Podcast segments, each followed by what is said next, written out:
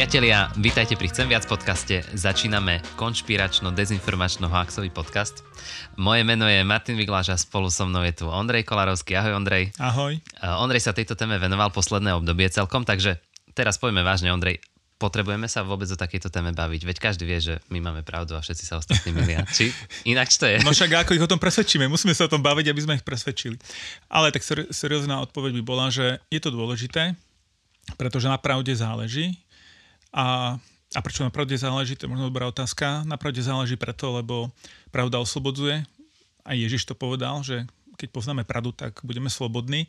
A naozaj, kto žije v nejakých lžiach, omyloch, tak je obmedzený, je ľahšie manipulovateľný a môže sa stať otrokom svojich klamných predstav, myšlienok a tak ďalej. Čiže pravda je dôležitá, preto je dôležité o tom rozprávať, že ako tú pravdu rozpoznávať. To je pravda. nie, rozmýšľal som nad takým, počul som taký, neviem, či to bol vtip, alebo čo, ale nie, to je jedno. Proste, keď by si, tvoj lekár vie tvoj zdravotný stav, chcel by si, aby ti povedal pravdu, alebo nie? Tak určite by som chcel, aby ma liečil na základe pravdivých alebo čo najpresnejších poznatkov mojej diagnózy. Už to, že ako komunikovať tú pravdu, v akom štádiu a tak ďalej s pacientom, to je možno už ďalšia otázka, ale určite nechcem, aby ma lekár liečil na základe nejakých omylov a však nakoniec skúsenosť. Alebo aj keď auto opravuje, nie? Tak... Ale ja som skôr zmieril aj k tomu, že ja chcem poznať pravdu. Chcem poznať pravdu o svojom zdravotnom stave, že či mi zostáva rok, alebo 10, alebo aj, že aj. Ako to je. Ale teda nie je to len nejaká intelektuálna zábavka, to poznanie pravdy, ale má to naozaj praktické dôsledky, lebo to, čomu veríme, alebo o čom sme presvedčení, že je pravda, alebo na druhej strane, čo sme presvedčení, že je lož, tak to ovplyvňuje na život, naše rozhodnutia. Tak no a to je teraz presne tá otázka, že dokážem aj ja, bežný človek, po tomto rozhovore, dajme tomu, rozlíšiť lož od pravdy alebo hoax od dezinformáciu od skutočnosti? No, tak ja by som chcel dať aj nádej, ale možno aj trošku také varovanie alebo sklamanie, že tá cesta poznávania pravdy nie je taká priamočiara alebo jednoduchá. Tak to je možno tá smutnejšia časť tejto pravdy, ale tá nádej je v tom, že môžeme sa zlepšovať, môžeme rásť v tom, ako rozpoznávame omyly od lží. Takže preto si myslím, že to má význam o tom hovoriť a mne samému štúdium tejto témy verím, že pomohlo k tomu, aby som lepšie rozumel aj sebe, tomu, ako rozmýšľam, ako argumentujem, kde robím chyby, aj vo svojom rozmýšľaní, aj v rozhovoroch s druhými ľuďmi, kde možno sklznám do nejakých neférových argumentov alebo nejakých nelogických záverov. Takže tá nádej je v tom, že môžeme v tom rád. Ale nie je to také, že vypočujem sa im podcast a už som múdry, už som do všetko múdro sveta. Jasné. A myslím si, že to dáva takú pokoru. No, to je jedna z dôležitých vecí, že vlastne ak chcem poznávať pravdu, tak otázka pokory je veľmi dôležitá. Vlastne musím byť ochotný pripustiť, že neviem všetko, že môžem mať nejaké slepé miesta vo svojom poznaní, že sa môžem v niečom mýliť. A teda to chce pokoru priznať, že som sa mýlil. Čím sme starší možno a máme tie nejaké presvedčenia silnejšie v sebe, tak tým je ťažšie si priznať omyl. To napríklad aj v rodine, pri deťoch, hej, keď deti sú väčšie, už môže sa stať, že majú oni pravdu. A nie je to jednoduché pre nás ako rodičov si priznať chybu. A takže pokora je určite dôležitá. Dobre, poďme teda k tomu, že čo sú to tie hoaxy, dezinformácie, prečo vznikajú, ako to, že vôbec sú úspešné?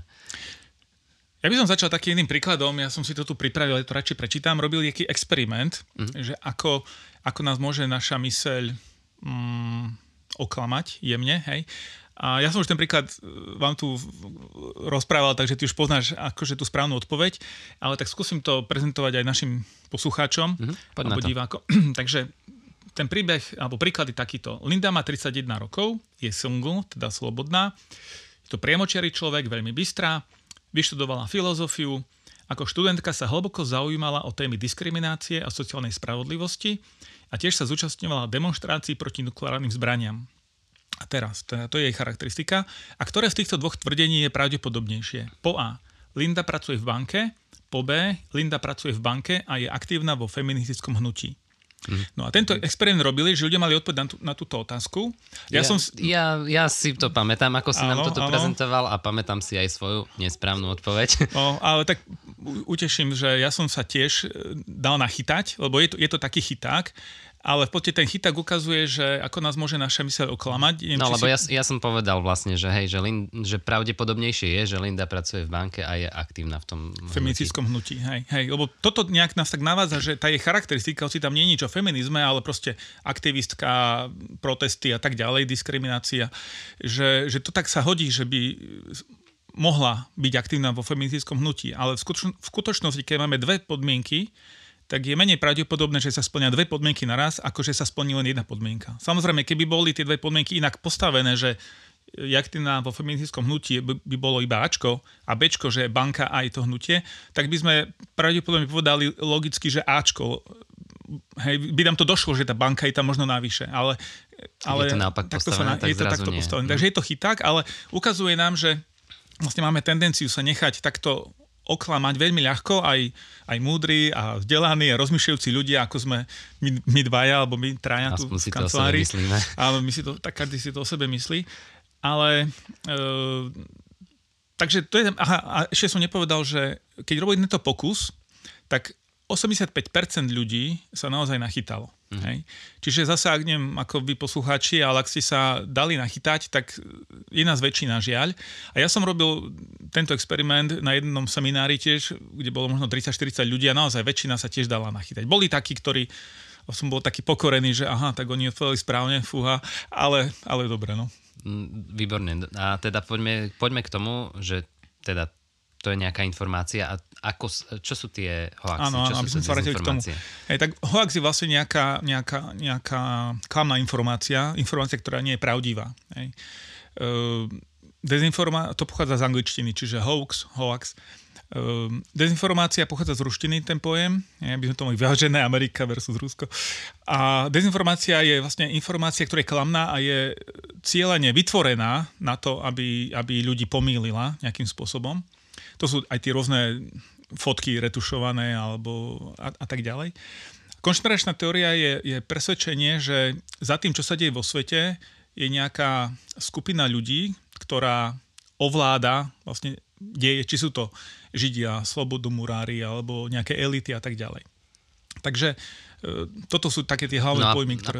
Prečo proste takéto dezinformácie, hoaxy, konšpiračné teórie vznikajú? Tak je viacero príčin, prečo vznikajú. Možno jedna otázka, prečo vznikajú, druhá otázka, prečo im veríme, alebo prečo im schopní podliehať. Áno, prečo sú úspešné. Tak prečo vznikajú tie môžu byť rôzne príčiny. Jednak je to politický boj. Hej. Teraz, keď tu za našimi hranicami je vojna, tak rôzne dezinformácie a tak ďalej vznikajú presne za účelom získať nejakú prevahu aj psychologickú v tej vojne a tak ďalej, získať na svoju stranu čím viac spojencov. Takže môžu byť aj vyslovene mocenské nejaké záujmy. Môžu byť záujmy obchodné, to sú zase rôzne tie alternatívne produkty na vyliečenie a zázračné a tak ďalej, ktoré nie všetky fungujú, alebo nie každá alternatíva je dobrou alternatívou. Takže zase tam môže byť nejaký ten finančný záujem alebo zisk.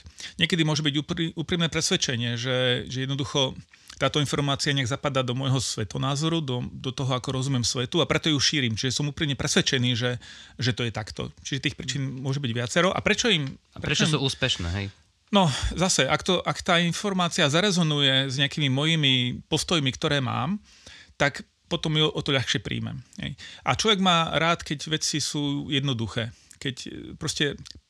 Chceme mať istotu vo veciach. Ľudia majú radi istotu. Dobrá dezinformácia je jednoduchá. Áno. Ľahko pochopiteľná. Áno, čiže keď sú nejaké veľmi jednoduché odpovede, jednoduchá odpoveď môže byť pravdivá. Môže byť, ale nie každá jednoduchá odpoveď je automaticky pravdivá. Ale my máme, to ako sme stvorení, sklon k tomu, aby sme hľadali čím jednoduchšie nejaké odpovede a neradi žijeme v neistote. Hej? A otázka hľadania pravdy je aj veľká miera neistoty. A keď ja mám spochybniť, povedzme, nejaký svoj postoj, svoj názor, tak vstupujem do neistoty a to je nekonformné. Čiže sa chcem tomu vyhnúť.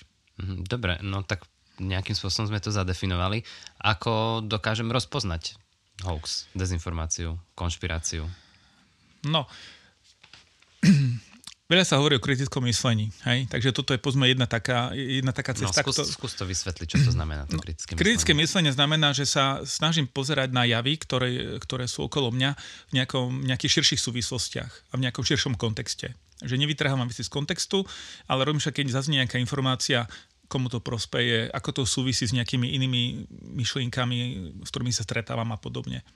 Mňa to kvôli tomu aj zaujalo, lebo veľa sa o tom rozpráva, o tom kritickom myslení, ale tak som si aj minule uvedomil, že asi na to, aby si mohol kriticky myslieť, musíš z niečoho vedieť vychádzať. Čiže ako keby potrebuješ mať vedomosti, lebo niekedy som mal pocit, že to je ako keby v školách protipol vedomostiam, že nesmieš memorovať, musíš kriticky myslieť, ale ja mám skôr dojem, že to sú dve veci, čo sa musia doplňať, že bez vedomosti nedokážeš kriticky myslieť a zase vedomosti neznamenajú, že to správne pospájaš. Áno, lebo môžeme to aj takto povedať, že vedomosti sú ako keby fakty, ale my ich nejak potrebujeme interpretovať. Teda ich vysvetľujeme, alebo si ich vysvetľujeme. A to už je, potom prichádza na rad to kritické myslenie, že ako tie fakty vyhodnocujem, aké súvislosti medzi nimi nachádzam alebo nenachádzam. A samozrejme, no a kritické myslenie je niečo, v čom sa môžem rozvíjať, čo sa môžem učiť. Jednak keď si uvedomím, že aké sú tie omyly, ako bol ten úvodný príklad, ten príklad tej klamnej konjunkcie, že sa rozhodujeme intuitívne a ako keby fakty sme položili nabok. Veľmi často takú chybu, ktorú robíme, že dávame prednosť emóciám pred faktami, že emócie prekričia ako keby to rácio, alebo len dodatočne potom si racionalizujeme svoje nejaké rozhodnutia. Čiže toto je jeden z bodov, ktoré si mám odniesť, že pozor na emócie. Hej.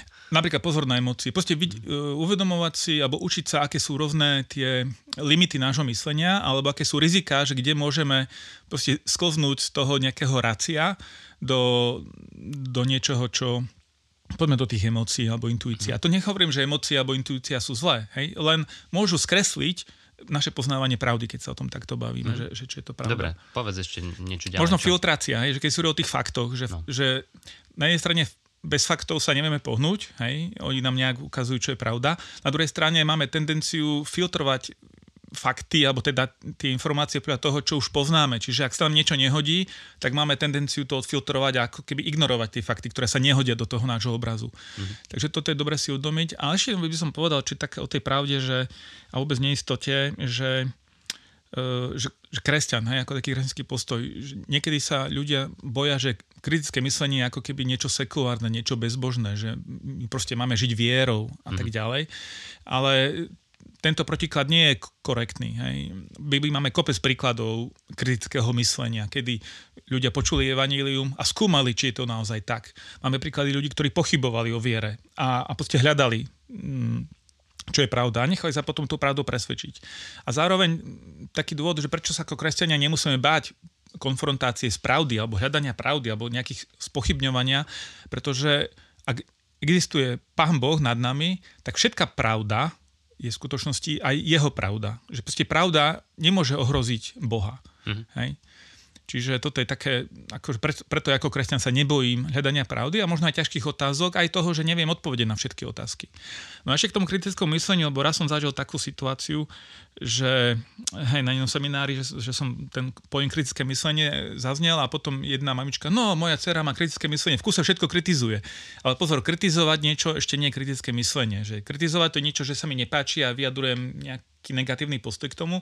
A kritické myslenie je to, že skúmam veci v tom širšom kontexte a porovnávam, analyzujem a tak ďalej. Ja som ináč rozmýšľal, že možno povie, že to nie je úplne vhodný príklad, ale možno, že je. Že nie je to kritické myslenie ako v súvislosti, dajme tomu, s vierou, že predstav si, že máš stavebnicu Lego, krásny dom postavený a teraz začneš ho rozoberať a rozoberieš ho do poslednej kocky a nebojíš sa to urobiť, lebo dokážeš ho znovu postaviť. Že či nie je toto taký dobrý obraz na to kritické myslenie, že to nie je len, že mám krásny dom postavený a teším sa z toho, ale bojím sa, aby sa mi niečo proste nerozsypalo a bojím sa čo len jednu kocku zobrať, aby som ju tam dal správne, ale vlastne kritické myslenie je to, že ja to môžem rozobrať, môžem sa s tým pohrať a potom to dokážem naspäť poskladať. Vidím, že máš menšie deti ako ja, že asi častejšie skladáte ešte Lego. Je to dobrá ilustrácia, lebo zároveň môžem povedať, že ten nový dom, ktorý rekonštruujem po tej dekonštrukcii, tak môže byť lepší. Môže byť správnejší postavený. Áno, môže byť lepšie postavený, môže byť stabilnejší, môže byť krajší a tak ďalej. Čiže áno. Dobre, čiže hovorili sme, že musíme poznať vlastné limity nejakým spôsobom, keď hľadáme pravdu, máme si dávať pozor na emócie, čo ešte? Ja by som povedal, že sú také tri veci, ktoré môžeme robiť, ak chceme rásť v tom kritickom myslení, aby sme lepšie poznávali pravdu. Už sme hovorili o tej pokore, že vlastne keď poznám svoje slabiny, aké sú, a môžeme študovať tie rôzne omily poznávacie, ktorým môžeme podliehať ako ľudia, čiže pokora a poznávanie tých limitov nášho premýšľania.